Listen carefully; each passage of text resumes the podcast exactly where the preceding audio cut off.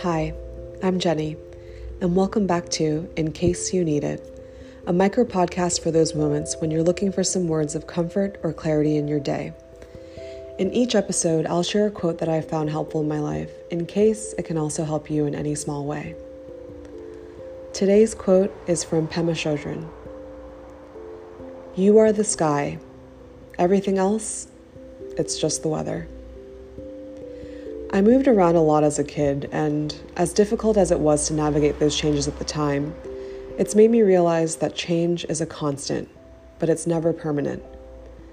This has been a deeply anchoring idea for me throughout my life, but especially over the past few years when so much of the life I've built and known has been upended by COVID, illness, and the end of a relationship. You can't prepare for these things, so when they happen, it's easy to lose your footing and feel immobilized by fear or stuck in the grief of these changes. I had one of these moments earlier this year when I was suddenly overcome with anxiety about my future. Here I was in my new apartment in a new city, single for the first time in over a decade. The quiet that morning was deafening and I felt unmoored by all the changes that had happened in such a short span of time. Through tears, I sat in child's pose in the middle of my living room.